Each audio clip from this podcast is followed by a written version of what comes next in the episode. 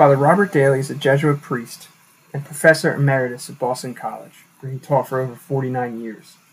His work is focused primarily on the idea of sacrifice, uh, and first interested me uh, in its relationship to the French philosopher Rene Girard, who Daly studied, admired, and actually knew. In our correspondences back and forth leading up to our introduction, Daly warned me that, in his words, he was old and slow, which is fair. He was born in 1933 uh, and was 89 years old when we spoke just a few weeks ago. A mentor of mine once said that the greatest teachers are never done because once you're done, you're finished. Well, Father Daly, or Bob as he asked me to call him, is far from done. I asked him some tough questions, questions I've thought not to ask other religious people, and he handled them with a sense of curiosity, grace, and humility that I deeply admire and hope to emulate, or, using a word I think he'd appreciate, uh, imitate. Without further introduction, I present to you Father Bob Daly.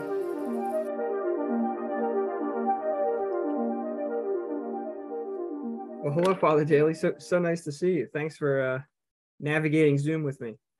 Okay, let me get rid of this. Got it. Okay, here we are. Okay, well, I'm sort of depending on you. Oh, let me turn those background lights off and see what whether that improves that uh, does that improve my face? Or That looks great to me. yeah, okay, fine. Well, hello, Father Daly. So nice to meet you. Thank you for taking this time. I really appreciate it. Okay, and you can call me Bob if you're more if you're comfortable with that. Awesome. Great to meet you, Bob. Yeah. So where are you? Are you zooming from Boston? Eh, From where I am, I'm I'm at uh, a resident now at our Jesuit Health Center in, in Western Massachusetts. It's about a half hour's drive from the west of the center of Boston. Okay. And how It far are you from? I'm sorry. it, it used to be the Philosophy in Theologate, where I did my basic philosophy theology studies. Hmm. Three philosophy, four theology. So it's a very familiar place when, to me. That's where I'm spending presumably the final years of my life. So so when was the last time you were there? Where? Where you are now? You said that's where you did The your last original time- studies. Oh, well, I did my philosophy studies there in 1954 to 57. And then uh, from 60 to 64, my uh, basic theology before going to Europe for my uh, doctorate. Wow. And uh, so in between, well, over the last, say, 15 or 20 years, I would normally come here to make my annual retreat. So the place is, uh, i i- it's home to me. Yeah. Some of my classmates did not have a happy time going through formation. And so they came here in their final days only unwillingly. But I didn't have that problem. I was happy while I was here and, and, and, and was happy to come back here when it was time for me to move from, from an active position. Awesome. So you're not far from Boston now, and you taught at Boston College for many years. Are you still teaching there? No, no, I'm, uh, I left there a little bit more than two years ago. I retired from full-time teaching in 2002. And from 2002 until 2020, I continued to live there as a, as a retired but active scholar. Wonderful. And you're from you're originally from the, the Boston area as well. I'm correct? originally from West Quincy, which, which was a a less than a one hours bus ride into Boston for Boston College High School. Hmm. So I graduated from Boston College High School in 1950 at age 17, and that's when I entered the Jesuits. They, they were accepting children in those days. Yeah. What do you think now that they what is the earliest they can be accepted now? Well, it's still, you could still be accepted right after high school. Oh really? but the average age of those coming in is now in mid 20s. Hmm. It's become customary to uh, uh, for people to uh, finish college education and maybe even have begun professional life before uh, joining the Jesuits. So the average entering age now is is somewhere in the mid, early to mid 20s. Hmm. Uh, quite different from in my time. Most of us were entering right from high school or after a few years of college. We used to refer to someone who had graduated from college as an older man. And once we had someone join us who was 28 years old and he wasn't an older man, we referred to him simply as an old man. well, since since we're on your biography, you join the Jesuits, you do your initial studies, and then you alluded to going to Europe. What did That's that right. entail? Well, uh, the the basic training for a Jesuit is the for uh, after the preliminary and uh, uh bachelor's education was to uh, get a licentiate. That's an equivalent to a master's degree in philosophy and then uh, and that got finished in 1950 from 54 to 57 right here at Weston is uh, when i did that and then for the next two years i taught uh, they called it regency uh, between philosophy and theology was customary for jesuits in formation in between philosophy and then starting theology uh, to uh, teach for a few years or do or do special studies so for two years, I taught uh, uh, Latin and English and religion at Cheverus Classical High School, a Jesuit high school in Portland, Maine. Hmm. And while I was there, I also uh, uh act- actually coached uh, football and track, and did all sorts of other things as well as as as well as as teaching. Was was would have been happy to continue that life, but then uh, for my third year of Regency before coming back to theology, I was sent off to uh, do a master's degree in English literature in Washington, D.C. at Catholic University of America. In those days, I was uh, expecting to specialize in English uh, literature studies. Uh, and then in 1960, having done that, uh, uh, specializing in medieval uh, Latin, medieval English and, and what. But anyway, it was a very successful time, and then came back and and, and started out my basic theology for for four years here at Weston. It was uh, a time when there was still, we were still t- teaching in the old system of basically memorizing the, uh, theses hmm. and uh, what have you. And for some people, that stunted intellectual development because you could get by by memorizing the theses without having to understand, without really understanding them much. Uh, but fortunately, in my uh, my work in English literature had already introduced me to literary theory and uh, and uh, while uh, I, while the year and two summers at Catholic University doing that uh, English degree, I also did a minor in medieval Latin studies with Martin R.P. McGuire, who was the general editor of the second edition of the New Catholic Encyclopedia. Mm-hmm. And he was a scholar to the tips of his fingers. And I learned a lot about scholarly method uh, from him and he recognized right away that I was capable of learning things. So he would lend me, uh, he would assign me uh, a, a, research task for writing papers and stuff that required me to go to the Library of Congress and use that. And he would give me his Library of Congress card to go down to the Library of Congress because the Catholic University was at the northern edge of, uh, of the District of Columbia. So I'd take the, you know, the bus into, but anyway, uh, so when I came back to Weston to do my theology from 1960 to 64, uh, I already knew what good theological method, what good method, scholarly method, and and and research uh, items was.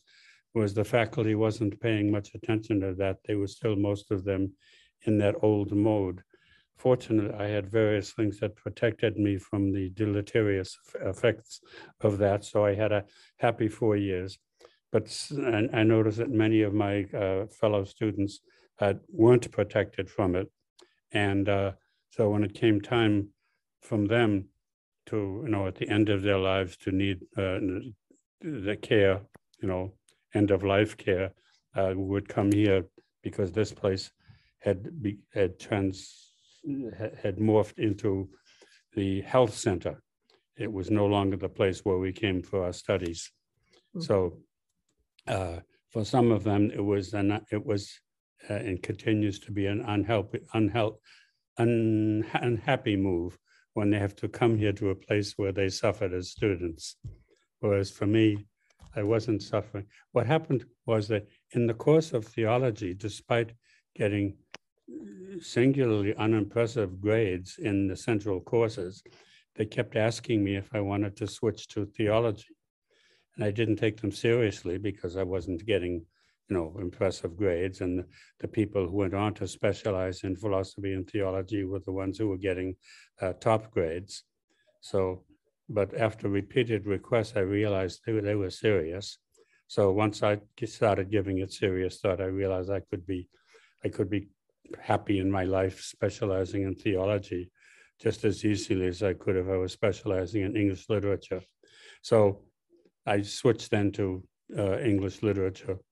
And uh, we had already, since I was planning to do uh, doctoral level work on, uh, the- yeah, on Renaissance English literature, which meant, of course, uh, doing comparative work with the with with with with the Provençal literature and Italian literature and French literature as well as English. So to help me with that, I it was uh, decided that I would do my final year of Jesuit training, which is a spiritual year, uh, and usually added on after having finished your formal studies. And uh, so I did that in Florence, Italy, because I was already planning. Uh, well, that's where I was would have been would have gone to do that year, and and doing it in Italy would help me, you know, pick up Italian that I would need for my. So anyway, that's uh, so that was one of the. There were various changes, uh, really changes in in my academic life. That was maybe the first really significant one, switching from English literature to theology. And then while in, while, and, and then I was, I was allowed by way of exception, things were opening up at that time, to do my doctoral level studies. And we, we all used to do it as in a two-year uh, program called a biennium at the Gregorian University you know, in, uh, in, in Rome. Uh, and was mostly a sort of an upgraded level of the uh, memorized theses sort of thing. And, uh, but I was allowed to find another place and uh, just before coming to uh, uh, Europe to do that year in Florence, Italy, I wrote to 22 Catholic faculties uh, in Europe, in Italy, France, Germany, Netherlands, England, France. Uh, and to my astonishment, at the end of the summer, all 22 had answered. And uh, I had offers to come and do my uh, doctoral work uh, in, in, all of them. And although in some of them, I wouldn't have been able to do the doctoral work because they were uh, North German Reformed and, and doing uh, doctoral work required uh, membership in the church and the profession of faith in that particular evangelical church. So they said you could be welcome to come as a scholar, but you probably wouldn't want to get into the degree program because of that requirement. But uh, Oscar Cullmann in Basel and Rudolf Schnackenburg in, uh, in, in Würzburg and Johannes Betz in Mainz. And I chose uh, were the most interesting positive answers. And I chose Betz because in theology, one of the few Jesuits teaches there who was not a slave to that memorize the thesis thing. Father Ed Kilmartin, I'm not sure whether you've ever heard, heard of his name, but uh, uh, What, what was the first name? I heard Martin. I'm sorry. Edward Kilmartin. Uh, Hmm. uh, 30 or 40 years ago, he was recognized as one of the two or three or four leading Catholic scholars on the issue of the Eucharist and sacraments. Hmm. And but he had already introduced me to the work of Johannes Betz, uh, which was to do uh, systematic theology uh, or doctrinal theology, but very rigorously from its biblical and patristic early church uh, background. And so having been into, anyway, that's why I chose to go and do my, do my studies, you know, with him. And while there in Mainz, after, uh, after three semesters, he moved to Würzburg, which Hmm. is also where Rudolf Schnackenburg was. And Rudolf Schnackenburg was at the time the leading uh, European Catholic scholar in New Testament. He had a, a, a doctoral seminar with about 25 people in it. And by quirk of good luck, without going into today's, I, I managed to get on, to, to get to meet him. And uh, he allowed me to be an active participant in his uh, New Testament doctoral seminar while doing my doctorate in systematic theology with Johannes Betz. So I was, I, I was in effect in two active in two doctoral seminars, one in New Testament and the other in my own field in uh, doctrinal theology, uh, based on biblical and patristic background. And things went on from there. Then came back to Boston College in 1971 and had been there, was there for a total of 49 and a half years, including the time that I was there as a retired scholar. Uh, did a lot of teaching, uh, but not as much as most people would at that time, because for 15 of those years, I was the chair of the theology department, which was a very large department and, and growing and developing at that time. And so the administrative work uh, meant I couldn't teach as much as, as I normally would. But anyway, uh, in the course of, uh, oh, in the course of, say, six or seven years of my teaching, I almost by accident discovered that the uh, liturgical scholars were the ones interested in my work on sacrifice. Hmm. It wasn't the systematic theologians, but, but rather the liturgical scholars. And they invited me to come to their annual meeting, the meeting of the North American Academy of Liturgy, to talk to them about sacrifice. And so I and so I did and discovered, well, these are the people who are, you know, Catholics and Protestants, you know, both all, all of them interested in my work and wanting to wanting to talk about it. And so I said, well, I guess I'll have to uh, join them. And so I became a liturgical scholar, uh, uh, specializing in uh, the Eucharist and using my research that I already was well into in sacrifice at that time, because that happened uh, by the time, more or less about the time that uh, my first two books on sacrifice were being published. And so, anyway, that's basically how my academic life went.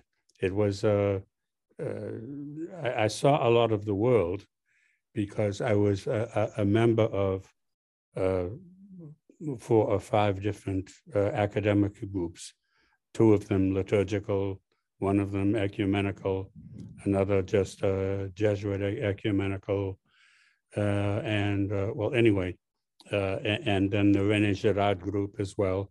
And they would meet, you know, at different places around the world. So I got to see much of the world just simply by go, by attending the conferences that the, these uh, only there's only uh, only a couple of them were just just North American. Most of them were no no were, were international because of uh, either being Jesuit or uh, whatever. But anyway, that's a sort of a quick rundown of my life. I appreciate that overview. and I'm glad you mentioned your work on sacrifice because I, I think that um, was probably the first thing that really attracted me to reaching out to you. I a couple years ago did an independent study just one summer read through a bunch of Girard's work Rene mm-hmm. Girard's work and uh, as you could imagine doing that on your own I became quite confused. So yeah. so so I've been sort of poking around ever since and it got me to talking to to a bunch of colleagues of mine and then a bunch of biblical scholars. And when I was looking into that I, I saw that you were an expert on sacrifice. So I reached out to you. I'm I'm interested if there's a genesis before we move maybe to Girard at some point. I'm interested if there's I'm interested if there's a genesis to your interest in sacrifice specifically. Well, it was providentially accidental. Hmm. In the first, at the beginning of my doctoral studies, this would have been in the fall of 1960. 1965, the fall of 1965, beginning my doctoral study in studies in Mainz, I thought I was, and I thought that I had an agreement with my uh, doctoral director, Johannes Betz, to be uh, working towards uh, studying what happened to the, the theology of suffering, uh, uh, the theology and spirituality of suffering uh, between St. Paul, where it was considerably developed in, in, in his letters, and uh, the, the Golden Age uh, uh theologians of the fourth, fifth, and fourth and fifth centuries. Uh, in between, there didn't seem to be much development of that theme. And uh, after a couple of months of basic work, of general background work in that area to prepare me for that, in conversation with my uh, director, Johannes Betz, I discovered that he thought I was working on sacrifice. and uh, and specifically and and that and that meant that I would have to uh, pay attention, careful attention to Origen of Alexandria as a, as a central figure. And he was all enthusiastic about that. First, I didn't say anything when I was thinking to myself, you know, first, uh, I, my father was in politics and I learned to have uh, a, a, political sense about how to deal with, you know, sudden things like this. And so thinking about it says, well, uh, all my preparatory work would be just as good for uh, going, doing, a, studying the, the origins of the development of sacrifice uh, of, the, of the development of the origins of, of the theology of sacrifice. uh, so uh, I said, well, I could be just as happy doing that as this uh, my my own what I thought I was doing on the theology of suffering. So I said, okay, that's what I'll be doing. So that's how that literally it was that ex accidental. Hmm. And so that worked out very, very nicely. in the course of the first two years of my doctoral studies, uh, I wasn't required to do much coursework, so I was attending, uh, I was sitting in on uh, professors' courses so that uh, we'd be familiar with each other when it came time for the examination. Uh, the uh, after two years of preliminary work of gathering the texts of Origen, where Origen did speak about sacrifice quite a bit, and uh, and also gathering what I could about the secondary literature on the theme of the uh, sacrifice in the New Testament, uh, in the Bible, and in the early church. Uh, I was uh, ready, says, well, this should prepare me now to start, start working up a thesis. And uh, so, but I realized that by that time, see, part of my background had been while I was here in theology, 1960 to 64, I was a member of the team, mostly of fellow students, but led by the uh, faculty, of course, of the book, the periodical New Testament Abstracts.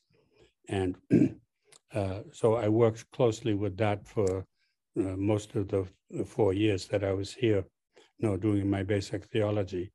And uh, for, for a while, I was basically in charge of the section called Books and Opinions. That is, the professor in charge, who was the editor, uh, would identify the 40 or 45 most important books, book reviews that had appeared in New Testament studies. Hmm. And my job was to uh, get a, a 200 word abstract that summarized a 100 to 200 word ab- abstract summarizing that book review. And I found out that, and not many people were able to do that. I ended up writing most of them myself. But, but and uh, but but but I'd learned in the course of doing that, I got a real sense of what New Testament studies was, and uh, so that uh, when it came time for my director to move from Mainz to Würzburg, where Rudolf Schnackenburg also was, who was the leading scholar in New Testament studies.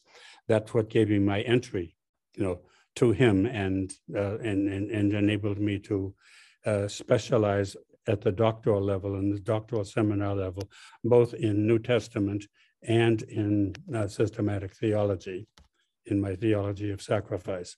So that's how that providentially, you know, came together and and worked nicely.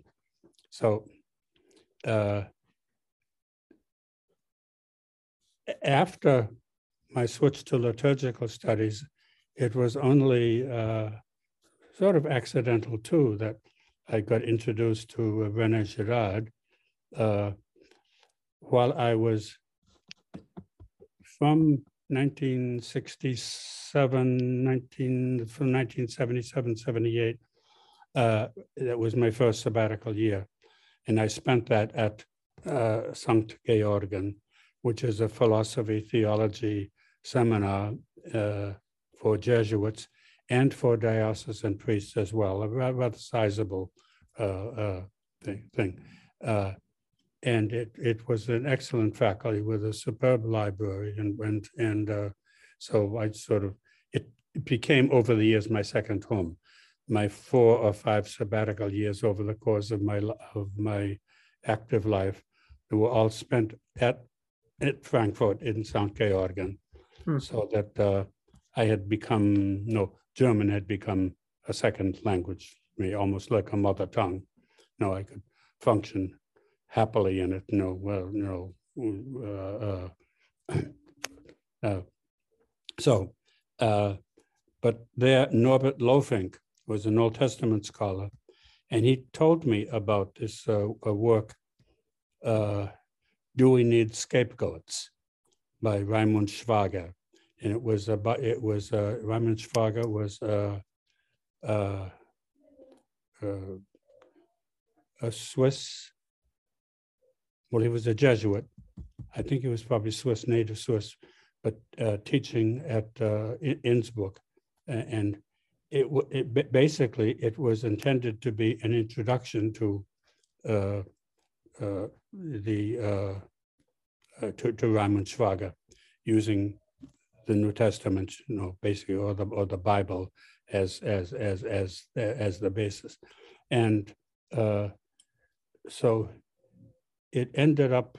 Well, what happened was, I was asked to vet the English translation of that, done by Maria Assad, who's an American scholar, who was ex- an excellent translator, but wasn't a theologian. And uh, so she was translating this basically, you know, theoretical, theological work. Uh, and it was kind of a mess because she didn't know that you know, some of the terms she was using were, were specific theological terms with a history of meaning. And you couldn't treat them as, uh, as you would you know, a literary source. You had to use those words only in those meanings, or otherwise it would be confusing to the readers. It would, would have been, a, so the, the, the book would have been a disaster if it got published that way because uh, it, it, it, it, uh, uh, it, would have turned off scholars. It would have been a confusing mess. So I went through it very, very carefully. Uh, and when she got my when she got her manuscript back from me and found out that every page was filled with corrections, she said she was aghast. and uh, but then she looked carefully and and, uh, and I explained to her what was going on, and she says, "Oh, yeah, okay." You can't use this word, uh, you know, and, and then use it synonym, synonyms, you know, for uh, you know, for variety, because those synonyms have a different meaning theologically. Mm-hmm. And so, so, so in the course of doing that close work, that's what introduced me to the work of Rene Girard. And uh, from then on, I then became a member of that from, it was fairly early uh, that uh, the, the, the group, the Rene Girard uh, group, uh, the Colloquium on Violence and Religion, was had just recently been organized and was meeting every year. And I became a regular participant of that and that's that's how I got introduced in, into Rene Girard, sort of just you know, as so many earlier developments in my academic life, sort of you know by accident it just hmm. happened, and and I recognized right away how important Girard was. Yeah. Hmm. You, you said that "Do We Need Scapegoats"? It was by a Swiss Jesuit. Who? What was that name again? Raimund Schwager, S C H W A G E R do we need scapegoats? It's still one of the best introductions to uh, mimetic theory. Yeah. Okay. And remind me what year that was. Oh, okay. Uh, this would have been in the 1970s. Uh, okay. Uh, well, I, I don't know if it's super important that I know the date, but I'm curious what Girard had written at that point. Well, okay. What he had written at that point was uh, his basic fundamental work. Uh, uh, was it the uh, violence in the sacred? Is that the first one? Yeah, violence et le sacré. Yeah. Violence in the sacred. Okay. And that had not yet been translated, but mm. Raimund Schwager had read that and he realized how important that was for theology. Uh, was was uh, Schwager, himself, I mean uh, Girard himself, was not a theologian he wasn't, you know, or, or, or pretending to be. Uh, but uh, he, he immediately contacted Schwag, uh, uh, uh, Girard, and they hit it off right away. I'm not sure what language they spoke in. It might well have been French, no, because I because he was uh, uh, Schwager himself was Swiss. Uh, but in any case, uh, yes, I'm sure it would have been French. But anyway, they hit it off. They became close friends and colleagues. So what was what was happening there was that from fairly early on, from the early, early from the 1970s onwards, uh, uh, Girard was in contact with theologians and with the theological significance of his work because uh, he began by having well, he developed his original idea of sacrifice from his uh, literary uh, works and, and, stu- and, studies, and, and it wasn't theological. And uh, so it was a, in terms of Christian uh, uh, sensitivities, it was a it was a totally negative. It was only the uh, no the bad aspects of sacrifice, the negative aspects of sacrifice that he uh, that he thought sacrifice was. But he learned from uh, uh, Schwager and from his correspondence and and working with Schwager that uh, uh, there were uh, positive meanings of that, that positive Christian meanings as well as positive Jew- Jewish meanings that w- w- were very important. And so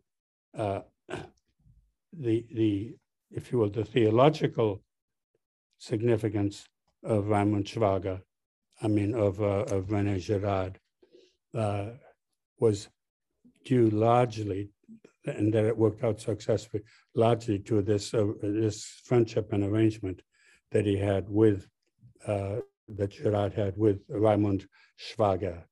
Yeah. Uh, Interesting. so, So- go ahead. So you, in some ways, help translate that introduction. Um, do we I- need scape?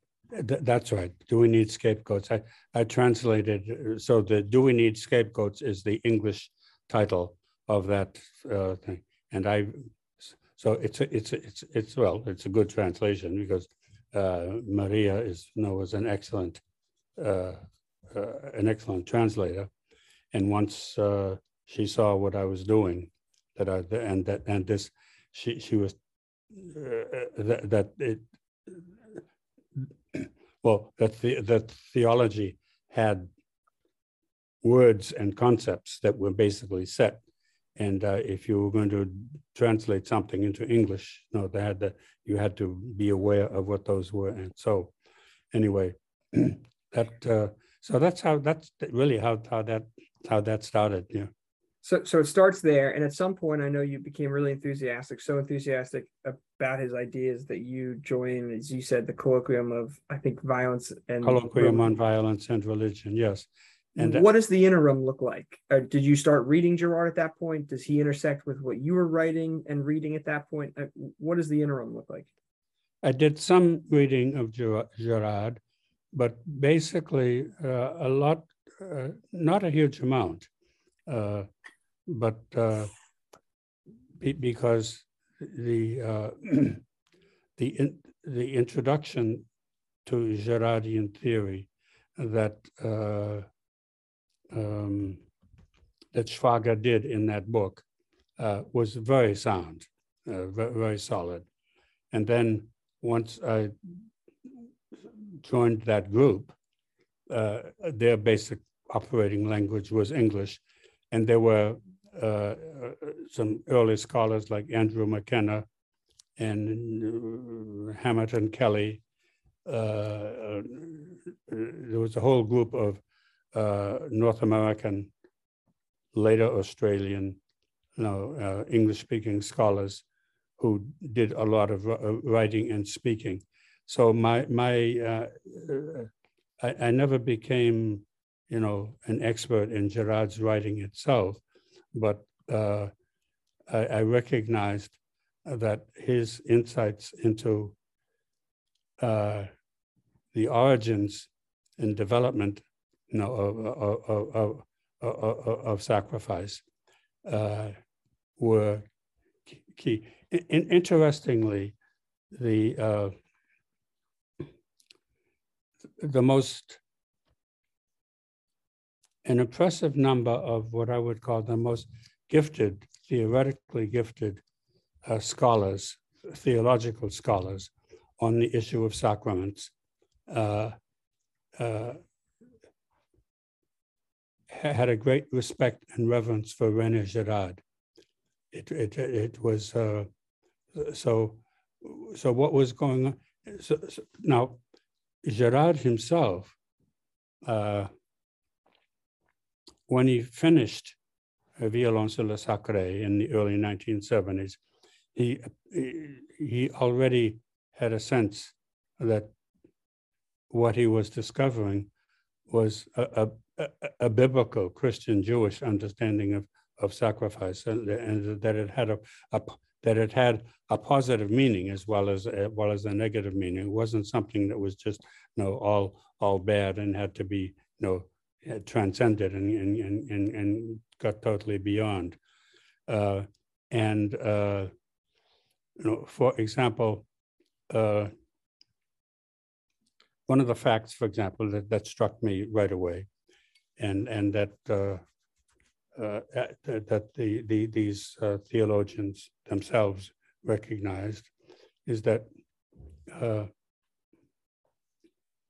we have not developed we or we had not developed a, a theory of sacrifice that explains its positive aspects and uh, uh, and why does that need to be explained? Well, the fund, people generally recognize that the fundamental message of the New Testament, the fundamental message of Jesus is nonviolent.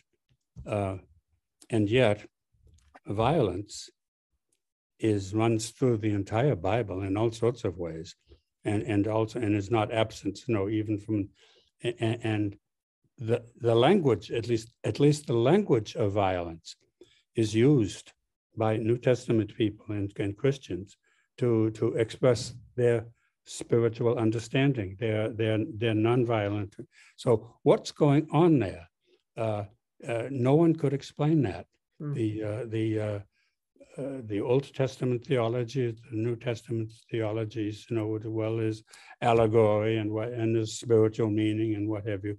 But uh, that that to take seriously the fact that that violence runs through the thing, that that Girard's general theory provided uh, a method and a matrix, a way of making making sense of all of this, and to come up with a with a positive theory and not one that you have to explain by, by a, a spiritualizing meaning or an allegorical uh, meaning, and, and etc.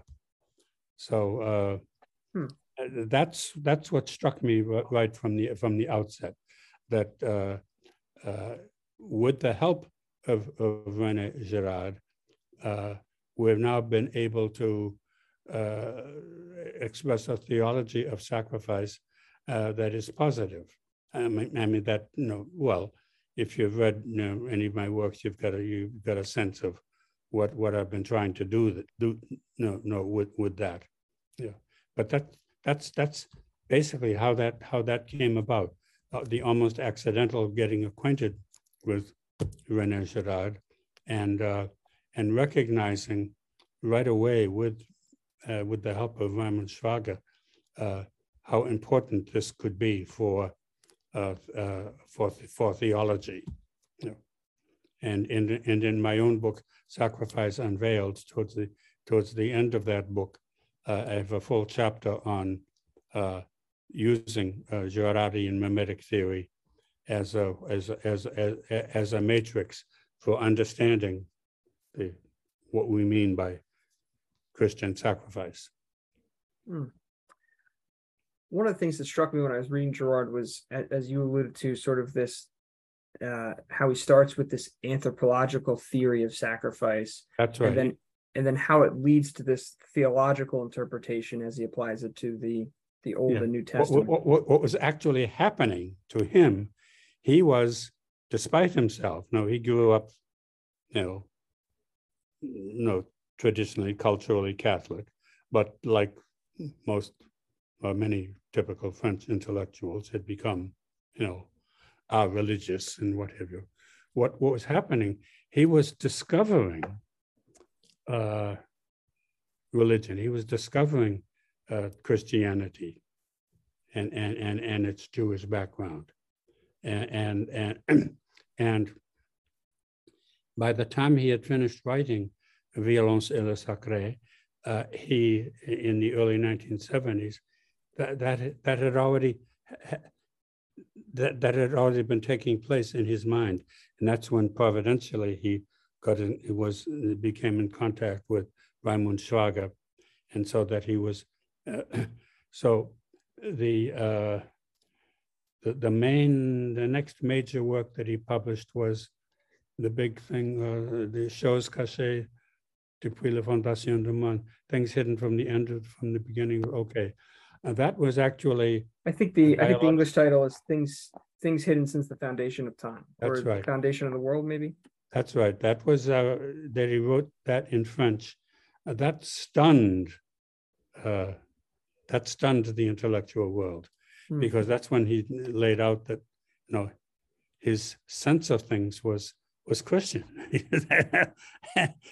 so he had, and actually, he had then, in the course of that time, had been well, he wasn't, he was, re, well, well, it, it was kind of a conversion experience. He discovered that he was a, that he was a Catholic Christian and then hmm. became a, a you know, a piously practicing Catholic, you know, for you know, for the for the rest for the rest of his life.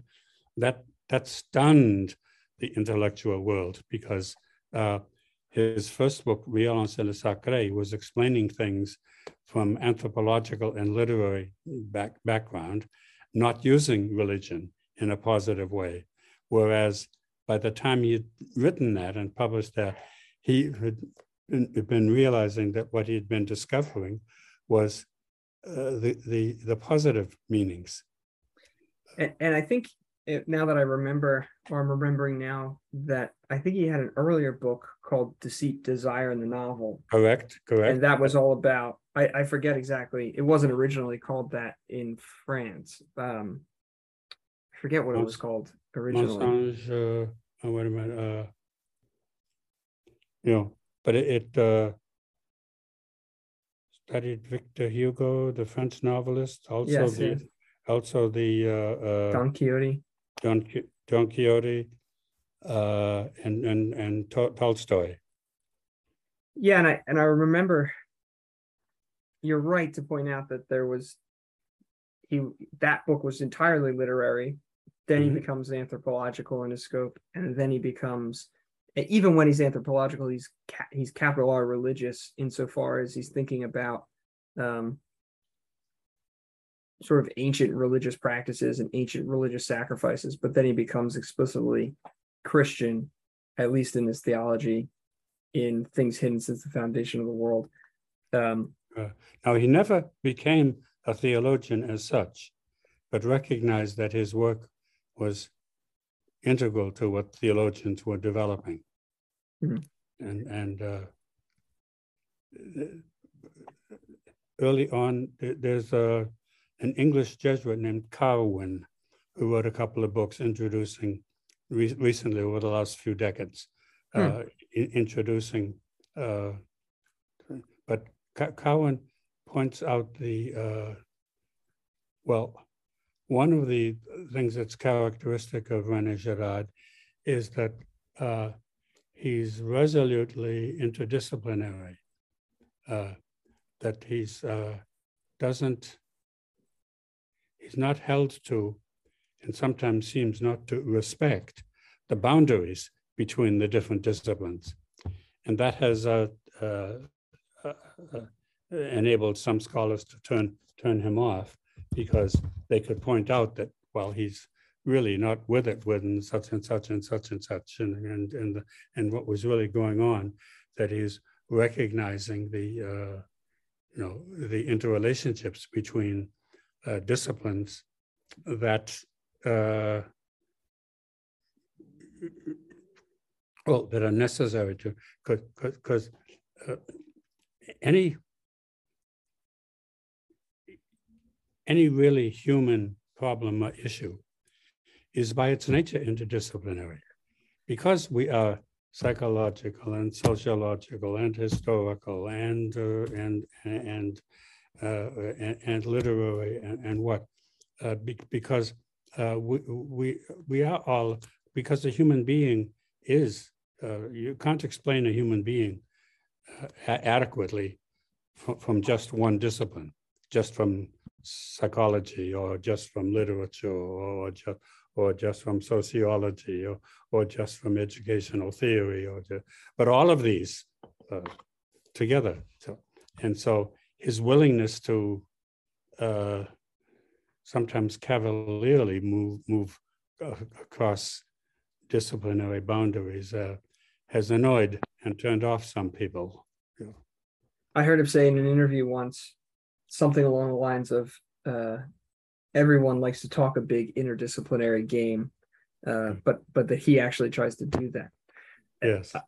I was saying earlier that I what struck me at the beginning was how anthropological he was and how and Yes. and I was sort of as I was reading Violence and the Sacred was really blown away by the scope with which he could get me to consider the pervasiveness of uh, violence and sacrifice and, and what Yeah. becomes his sort of mimetic theory. that's Um, right but but what I'm curious about from a religious and a theological perspective is for personally one of the things that interested me in reading through Girard's works was uh it re-engaged me with a lot of the Christian symbolism, um, and it made me realize, uh, at least in Girard's argument and my interpretation of it, that a lot of the Christian symbols have this deep anthropological, even even Oh. the biblical story itself seems to have this deep anthropological base. Of course. Right. And and I remember it dawning on me like, wow, like, you know, it, it almost re-engaged me. Not that I had a conversion experience like Girard, but it certainly re-engaged me um, with many aspects of of you know my sort of culturally Catholic upbringing. But sometimes I wonder it helps that Girard himself became very Catholic. But I wonder sometimes if that sort of anthropological um, base or foundation Mm. applied to the symbolism of Christi- Christianity sometimes troubles the literal interpretations um, of of Christian sacraments. So, for example, I went to a mass with my father. My dad and I went to a mass, and and um, it was the mass of Corpus Christi, so the body of Christ. And the deacon gets up there, and I, at least in my experience, I- I'm not, you know, I'm far from the most devout Catholic. I've heard this homily before, some version of it, where I'm reminded that the Eucharist is the actual body of Christ. Yes. And I and I remember thinking as I was reading Girard, it seems like that concept, the Eucharist, seems rife with possibility for being symbolic to, you know, this sort of sacrificial deliverance from a mimetic theory, if that makes sense. Uh, and and yet I wonder if that butts up against a more literal interpretation, like this is the actual body of Christ. Because my problem, my problem sometimes with that is if you're going to tell a group of people that it's actually Jesus, then you also need to either explain why we need to eat him Mhm. or you need to explain that there's a deep anthropological history to this symbol and therefore it's a symbol and not actually literal. And and i'm sorry if that sounds heretical but but i found myself thinking that as i was reading Girard. I'm curious what you think. Uh, no, you're you're right in the sense of the complexity of of, of this, and uh, and we don't have uh, theologians have not developed a unified consensual explanation Hmm. for the mystery of the Eucharist. If you're Aristotelian, and and you can go then you then uh, the, the distinction between the substance and the accidents you know can can help you to to explain it uh, the uh, so however most people are not aristotelian in that sense anymore if you're pl- platonically minded and what have you then you can see that well the the, the spiritual meaning of it. Uh, so, I mean, our theology of the Eucharist then say, yes, this is the body of Christ. But the is is not what is, is not what a scientist, a chemist, or a biologist would see in examining the host. Hmm. The- and and uh, so, uh, well, how, how then do you explain it? They said, well, if you're uh, if if you're Aristotelian Thomist, you've got that easy explanation, but uh, uh, most people these days are not that. Uh, well, how how do you explain it? Uh, there are many Christians, most Christians, if you ask them to explain their understanding of the Eucharist, almost all of them would come up with something that uh, uh, an informed theologian would would recognize is uh, is simply off base. It doesn't Hmm. work. You know, it's, it's not no, and, and that's because well, it, it's like the uh, the explanation of no uh, religious truth. That the deeper you try to get into the truth, the less you're able to understand it, and that's as simple as simple as the the uh, uh, the, the relationship between the the, the the, loving providence and knowledge of God and God's, if you will, control, if you the power of God. Okay, fine, all of that. And human free will. Now, it, it, early on, Origen of Alexandria and, and, and most of the most most of the uh, really good theologians have recognized that you're up against something that it it that uh, it, it, we're, not, we're not able to explain satisfactorily, really explain satisfactorily how it can be that we have total free will and God respects that free will and uh, and yet God is all powerful and all knowing. God knows ahead of time what we're thinking because God so so so so so it, it's similar to trying to explain what do we mean by the saying that the Eucharist is the body of Christ. How do how do we explain that? As I said, well, uh, when people were more or less uh, dealing with a, with a scholastic Aristotelian-based understanding, you, you could come up with a, an explanation that brought you closer to the mystery. But you would always get to the point where you can't explain any further. Yeah. And, and, one of the interesting things is uh, that uh, theologian, or Thomas himself, in the prologue to his commentary on the fourth book of the sentences. That's anyway. Uh, he, he mentions that uh, theology, at its deepest, uh, the deeper it gets, the more symbolic and uh, image dependent it gets. Mm. That that uh, that, that uh, the literal, you know, literal understanding. It's not the physical body of Christ. None of the accidents, you know, of you know, of flesh, blood, space, time, and what have you, uh, no, apply apply to it. No, uh, it, it uh, so and Mm. Hmm. well, and anyway, uh, uh, when when you stop to think of it. there are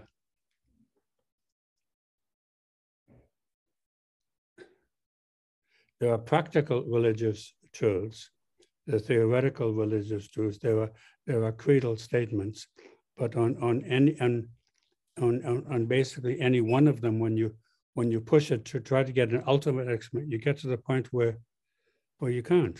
You, you just boom, you're up against them.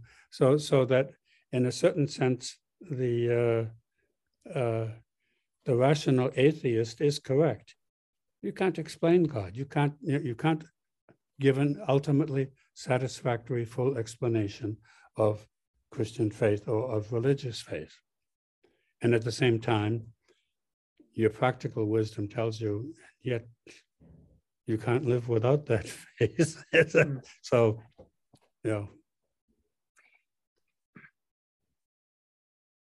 when I was starting to, to to begin to wrestle with this this problem of reading Girard and then going to church, mm-hmm. and and you could imagine, you know, you're coming off of a chapter of Girard or maybe even a whole book, and suddenly you're looking at all the symbols in the church and you're thinking, "Wow, isn't this fascinating?" You know, he's sort of the Lamb of God, and you know, the Lamb of God is sort of sacrificed on behalf, you know, et cetera, et cetera. And I'm thinking about it, and and it made me go back to certain parts of Girard, like I really enjoyed um not necessarily his ancient interpretations, but or well, well, his his mythological interpretations, especially uh, his consideration of of the comparison between Jesus and somebody like Dionysus, uh, yeah. and the sort of Greek tradition of sacrifice, uh, where you have Dionysus realizes that he's the necessary sacrifice, but that sacrifices should continue. And while Jesus realizes, you know, um, quite dramatically in the garden that he's a necessary sacrifice, but that he's to be the last sacrifice that stops all sacrifices or that forces people to obviously we've had sacrifices since then, but and scapegoats, etc. But he was to start to turn us um, sort of inward on ourselves to realize how dependent on sacrifice we are. Is that can you yeah, that, uh, that, that sort of makes, you have to, when you, when you speak that way too, you have to remember, uh, did Jesus ever, yes, he did use sacrificial language.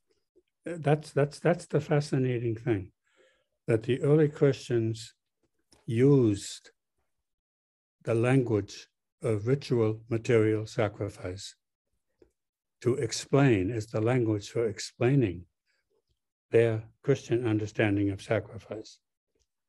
Uh, uh, th- that's uh, uh that's part. Well, in a sense, they had to because uh, what uh, what else could they have done?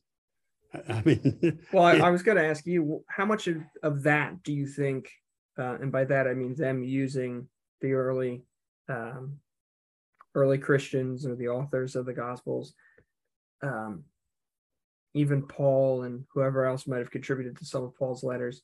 How much of that do you think was the result of Paul's expansion into Greek territory? Oh, some of it definitely. Where they had a rich history of sacrifice in relation to Dionysus. Yeah, um, I mean, th- there was a, a richly developed uh, language and conceptuality of, uh, uh of, of, logical material uh, sacrifice. For example, just the language of uh, uh, Epistle of the Romans, chapter 12, to be right from the beginning of the chapter. I exhort you, brothers, to offer your bodies as a spiritual sacrifice. Well, he's using the language of logike thusia, which was logical meaning, logike meaning, well, logical, spiritual, uh, uh, and, but he's using it.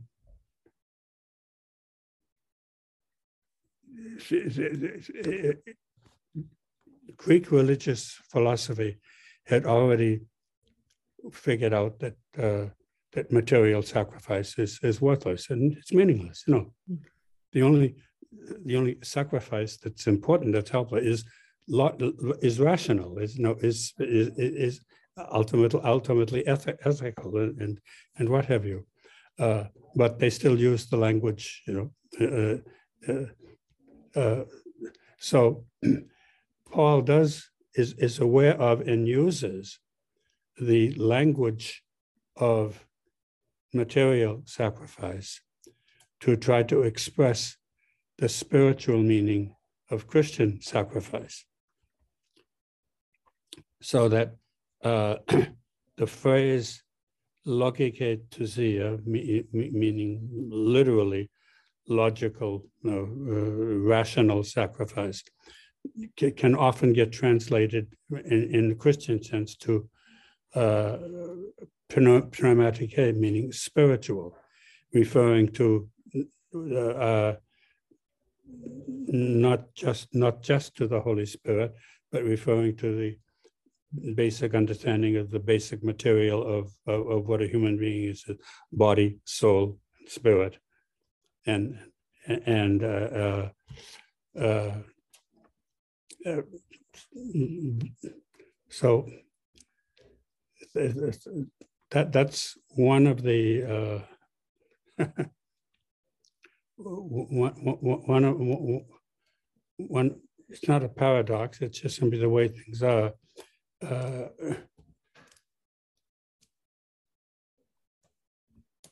we, we have no language. Human beings don't have a language that is capable of doing justice to the mysteries we're trying to explain and trying to live. Hmm. And, uh, you know, for example, the uh,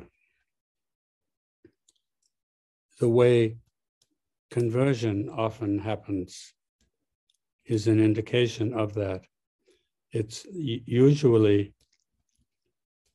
if you're being converted from atheism or from non-religion to religion or, or, or what, it's usually or characteristically, the converting point is not a rational or a theological explanation, but the example of Christian life that you see. And he said, say, if if that's what these people live by and are willing to die by, there's got to be something to that.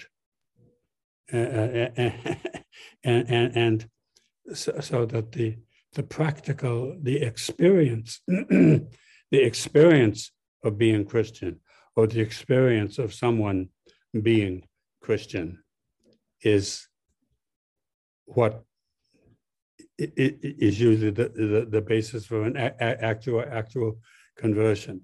Uh, the, uh, the, the the the intellectual discovery of it that uh, uh that some people do go through, like Rene Girard did go through an intellectual route to discovering, but what he was discovering was was already in his blood, in his feelings. That you know that, that he that he, did, he didn't have to invent, you know, uh, what he was discovering. He said, "That's what my mother was teaching me." did, did you ever get a chance to meet Rene Girard? I, I oh yes. Asked, oh, you oh, did. Yes. Oh yes. Oh, oh, really? yes. What was? Can you tell me what that was like? If you still have time, I'm sorry if I'm over. Well, gentle, friendly, open-minded. I mean, he really was. He and he was really was a humble man. He he had an intellectual pride, as you can recognize, but personally, uh, he he you know he he was open and friendly and what have you, and and and uh, uh, not because I do remember one lecture. It was towards the end of his life. Well, not all that, and but he's still quite active. It was, I believe, a meeting that we were having in Innsbruck uh, that he got up and started to give his lecture, and he was talking French. And his wife, Martha, was sitting beside one of the organizers and says, You'll have to go up and tell him that he's talking in French. so, so he didn't go up there and, he said, Oh, she says, "Oh, excuse me," and suddenly just knows slipped into English, but not not at all embarrassed or what have you, or, or flustered or what is it, and know that. I mean that that's quite a gaffe not to not to realize what languages you're speaking in and what have you. But it was. He said, "Oh, so excuse me, excuse me." It was it, uh, the, the uh, yes. Uh, he he was a and it was interesting. He he respected. He knew I was a theologian, what have you, and uh, I remember at one of our meetings, might have been a meeting in, in the Netherlands and what have you. It was at the time when uh, the Sunday at which the meeting ended. It, it usually the meeting would go, you know, Thursday to Sunday morning, and Sunday morning would just be gathering to to to to, to disband to disperse. So we were having a, a final mass on Sunday morning. About maybe twenty or thirty of us there, and uh, and I had noticed ahead of time. I was I, I, I was coming from uh, vacation where I had plenty of time, where I usually make my retreat, and I had noticed that the reading, uh, the gospel reading for that passage Sunday included the passage that says, "I see Satan fall like lightning from the sky," and it's, oh, this. Uh, let let that someone's coming. It's probably probably someone with my supper. That's all right. They'll just put it on the table and not not bother us anymore. Uh, uh, so I had a, I had carefully written out a, a sermon that basically uh, explained what people there at the mass said. Well, that's what this is all about. Uh, but the, the, the heart of the sermon was uh, an illustration of talking. So there was this man who, uh, so I said a few things in the beginning that, you know, sort of laid out, you know, the alluded to the, or mentioned or pointed to the basic uh, meaning of, of, of mimetic theory. And, uh, and then told a little story of a, of a, of a, of a young man who was brilliant, successful, whatever, and, and whatever, and it went on to describe what it was like that, uh, uh, and and uh, was so so brilliant and successful that he was able to use people, you know, for his ends, and that that's what people were for, was for him, you know, to you know, to be of use to him, and that he had uh, he had a girlfriend that uh, everyone thought that uh, they were a perfect match and what have you, and he, he realized that uh, she really began to realize that she really loved him and she would she would die for him, and uh, and be said and apparently there was no real affection there too, but he was also smart. He says, real when he says, hmm, he realized he was being he was being called to respond to that and not use her.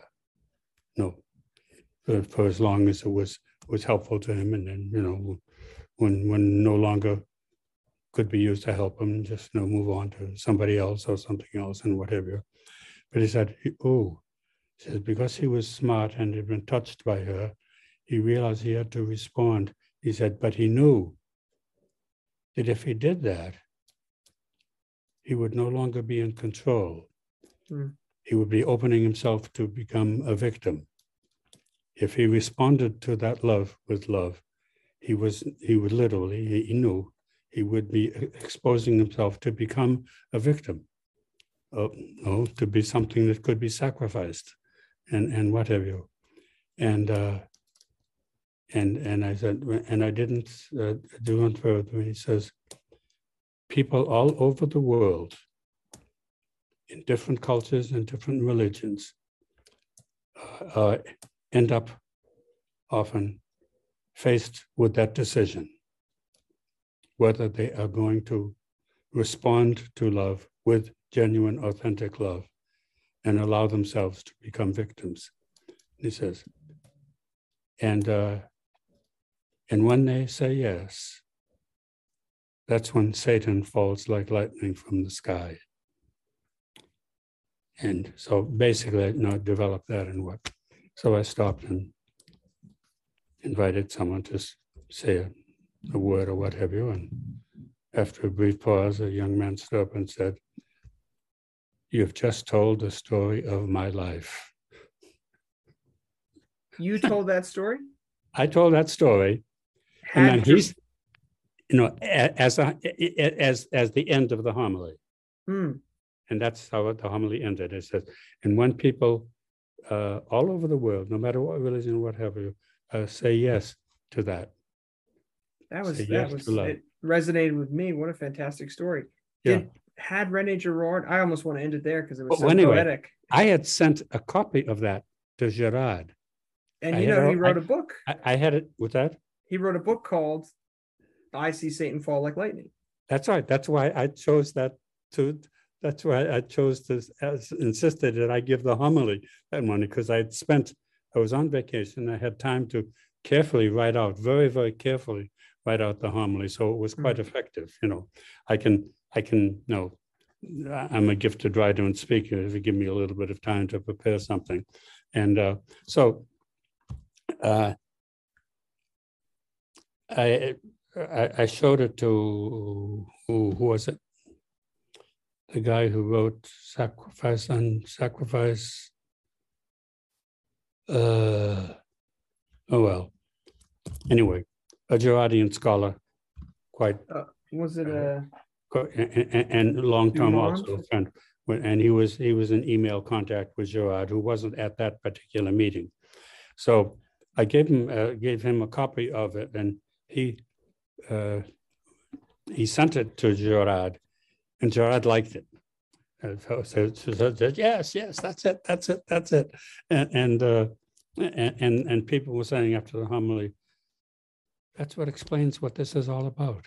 Hmm. Yeah, it, it, it, uh, uh, so, uh, in, in that, in that sense, uh, you know, uh, Girard, you know, uh, no, I'm personally, had been personally familiar with him and what have you. But it was uh, just simply because I was just one of the people who, when you would meet, you know, at, you know, at those annual meetings, he attended most of the meetings of the colloquium on violence and religion. Why he was not at that one where I gave that homily, I'm not sure. You know, but in, in any case, uh, uh, his, uh, his friend had sent, sent him a copy of that. And he said, yes, that's it, that's it. He was happy, he was happy with, with that. What a great story. Well, Yeah. Bob, Father Daly, I, I know your, your dinner's over there, so I'm not gonna keep you from that. I, I can't tell you how much I appreciate you taking this time and, and I really enjoyed the conversation.